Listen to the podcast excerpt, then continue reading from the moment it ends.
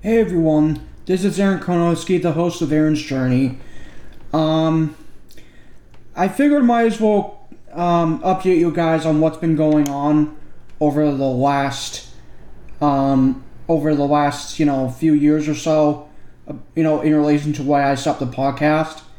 A bit of the reason for that is because when I 2 years ago I had a really bad psychosis attack that kept me in the psych ward for a month, and after that it pretty much made a situation where I was especially having trouble with motivation and everything else to keep going after the fact, because especially with all the other stuff that was involved, and I've had to try to get the motivation of myself back and handle some of my mental and emotional issues that I should have taken care of before I went into the attack 2 years ago. So yeah, so that's part of why I have not recorded an episode in a very long time.